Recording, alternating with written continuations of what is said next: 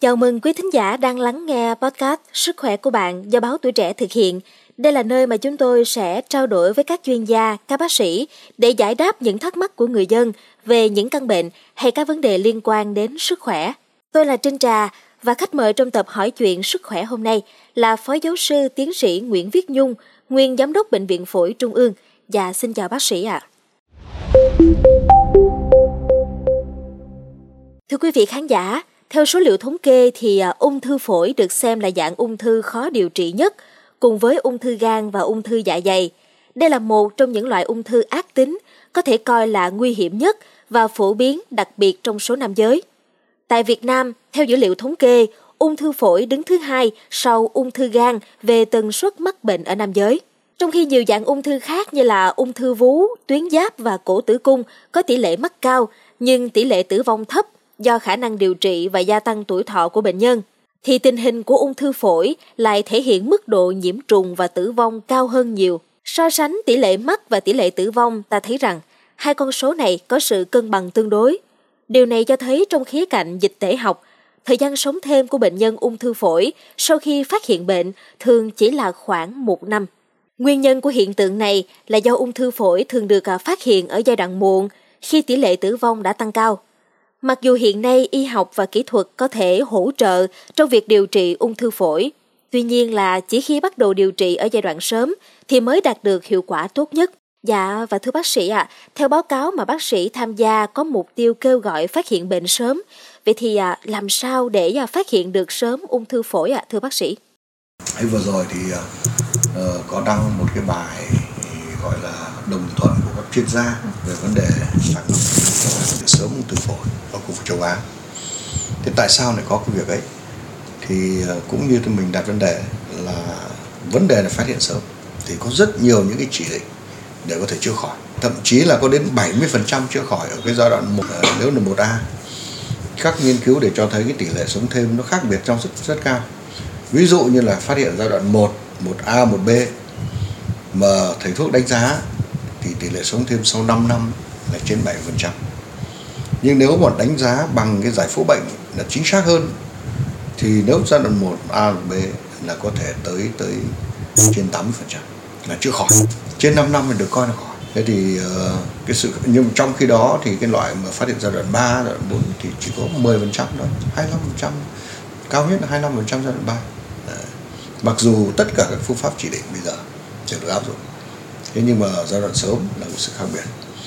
Thế thì các chuyên gia châu Á với cái sự hỗ trợ của công ty AstraZeneca thì họ tại sao họ họ, họ hỗ trợ? Bởi vì là họ có, họ có nhiều những công nghệ. Ví dụ như là có hẳn một cái hệ thống để phát hiện ờ, của đột biến gen và có những cái thuốc đích. Tất cả những cái cái sự phát kiến đấy là hỗ trợ cho cho y học chứ. Mình phải đánh giá cao những việc đó. Chứ đừng chỉ có nhìn nhận các cái nhà sản xuất là chỉ có mỗi kinh doanh không phải. Họ có tính chất là họ muốn là cống hiến khoa học giống như mình là bác sĩ mình cũng muốn cống hiến cho khoa học. Chứ không phải là vì rằng ạ cứ nhăm nhăm vào cái chuyện là uh, họ làm thế là bởi vì họ muốn bán thuốc không phải. Đấy thì mình đánh giá ở cái góc độ như thế. Thế thì uh, uh, khoảng độ 19 các chuyên gia khoảng 11 nước và cũng ra được cái đồng thuận để làm sao khu vực châu Á này có cái gì khác biệt với châu Âu châu Mỹ. Thế thì khác biệt người ta nhận thấy thứ nhất là người châu Á mình ấy là số người nữ mà không thuốc ấy, cao hơn rất nhiều về châu Mỹ. Ừ. Và nghiên cứu về đột biến gen của những người không thuốc ấy, cái IGFA là một cái cái cái uh, gen mà nhiều thuốc để nhắm vào đích đấy và có hiệu quả. Thì cái tỷ lệ đột biến ở ở châu Á mình lại cao hơn rất nhiều so với châu thế thì mình sau cái khuyến cáo mà dùng cái CT liều thấp để mà phát hiện đấy thì đã được khuyến cáo khá lâu ở khu vực Trung Mỹ và và, và, và châu Âu rồi. Việt Nam mình 2018 cũng đã có hướng dẫn rồi. Thế nhưng mà thực sự nó có những cái rào cản. Rào cản cả về phía bệnh nhân rào cản cả về phía ờ, chính sách. Ví dụ như là bảo hiểm y tế thì không chi trả cái việc này. Trong khi nước mỹ họ chi trả cho cái việc uh, sàng lọc thư phổi sớm bằng CT liều thấp. Thế rồi uh, đối với bệnh nhân thì bảo đi làm cái đó, người ta vẫn cảm thấy không thấy lợi ích gì nhiều. Chưa thấy có một cái, có cái gì mơ hồ, cho nên là không được triển khai không phải chỉ Việt Nam đâu, mà có nhiều nước ở trong khu vực châu Á thế thì cái khuyến cáo đấy muốn nhằm vào cái việc là phải tăng cường sàng lọc ung thư phổi sớm bằng CT lực thấp. Và CT đường hấp là coi như một cái công cụ chính còn đương nhiên ví dụ như những cái loại khác chẳng hạn như sàng lọc bằng những cái tumor marker những cái dấu ấn ung thư dấu ấn sinh học tất cả đó cũng không có không có phải ngăn cản. Cái này nó không thay thế. Nhưng mà cái này phải là một công cụ chính thế thì khuyến cáo của của, của châu âu châu mỹ thì người ta chỉ nhằm những yếu tố nguy cơ đấy chính là hút thuốc. Hút thuốc trên hai bao năm và 40 tuổi trở lên. Ừ, đến 80 thì, thì nên vào một chương trình sàng lọc còn ở châu Á thì các chuyên gia là nếu 45, 40 thì sớm quá. Nhưng mà cũng biết rằng các nghiên cứu là nếu mà không sớm như thế sẽ bỏ sót một số lượng rất lớn. Có những nghiên cứu bỏ sót tới 30% thế nhưng mà trong cái điều kiện châu Á thì muốn bắt đầu từ 50 tuổi. Và cũng đồng thuận là hút thuốc lá. Nhưng mà có những chuyên gia nói rằng 15 năm năm bao năm thôi. Còn bên kia thì họ khuyên cáo là 20 bao năm. Vậy thì giữa 10 năm bao năm với 20 bao năm thì cũng là một mang chất tương đối thôi thế còn đến 75 tuổi như vậy mình đồng thuận với khung tuổi của những người nguy cơ cao hút thuốc lá trên 20 năm 50 đến 75 vâng. nhưng mà cái khuyến cáo của mình khác với chỗ kia ở chỗ là những người không bao giờ hút thuốc chưa từng bao giờ hút thuốc cả nhưng mà có tiền sử gia đình bị ung thư phổi thì nên sàng lọc vào trong chương trình CT liều thấp. Dạ, à, vậy thì khi triển khai một phương pháp phát hiện sớm, thông thường phương pháp đó phải có hiệu quả và chi phí thấp. Vậy thì à, việc sử dụng ờ, CT liều thấp theo dõi tầm soát ung thư phổi cụ thể như thế nào, thưa bác sĩ? Đẩy nhanh cái tiến độ sàng lọc ung thư phổi sớm CT liều thấp nên được áp dụng ở các bệnh viện. Và điều trở ngại nhất của cái chỗ này là phải có một hệ thống tích trữ gọi là lưu trữ dữ liệu và so sánh chứ còn nếu mà chụp một lần xong lần sau chụp lại như mới thì không có tác dụng gì cả. Vấn đề là năm ngoái chụp như thế nào năm nay chụp đúng cái protocol như thế và so sánh từng lớp cắt như thế thì sẽ phát hiện ra những cái gì xuất hiện sớm. Và nó chỉ xuất hiện đến 4 mm là phải chú ý rồi.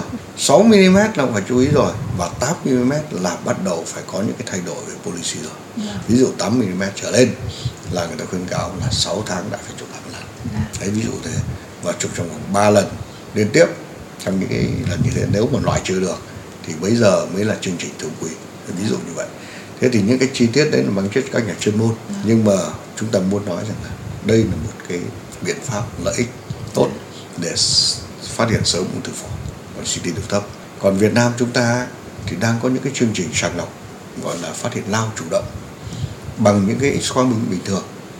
Thì cũng nên chú ý rằng ít quang bình thường cũng có những cái lợi ích. Nếu như mà chỉ làm riêng để phát hiện ung thư thôi thì không nên người ta không khuyến cáo bởi không mang lại lợi ích gì khác biệt. Vâng. nhưng nếu đã phát hiện lao vâng. thì nên đặt vấn đề là sàng lọc ung thư trong cái x quang bình thường. Đấy là riêng đối với Việt Nam. Indonesia cũng thế Philippines người ta cũng đang làm như thế. Dạ vâng ạ, à, sau khi phát hiện bệnh sớm thì hiện nay có tiến bộ nào có thể điều trị ung thư phổi hiệu quả không ạ à, thưa bác sĩ? Thì phát hiện sớm thì như tôi nói là phát hiện sớm bác sĩ có thể chỉ định những cái phương pháp tối ưu. Tối ưu nhất đấy chính là mổ cắt bỏ. Sau đó có thể điều trị bổ sung điều trị bổ sung có thể điều trị đích có thể điều trị tia xạ có thể điều trị hóa chất bổ sung thôi thì cái tỷ lệ khỏi rất cao. Nhưng mà một thông điệp khác nữa cũng phải nói rằng dù có phát hiện chưa phải là sớm là muộn thì cũng rất nhiều những cơ hội để chữa ung thư phổi bây giờ. Bởi vì chữa ung thư phổi cũng có rất nhiều những cái mô thức.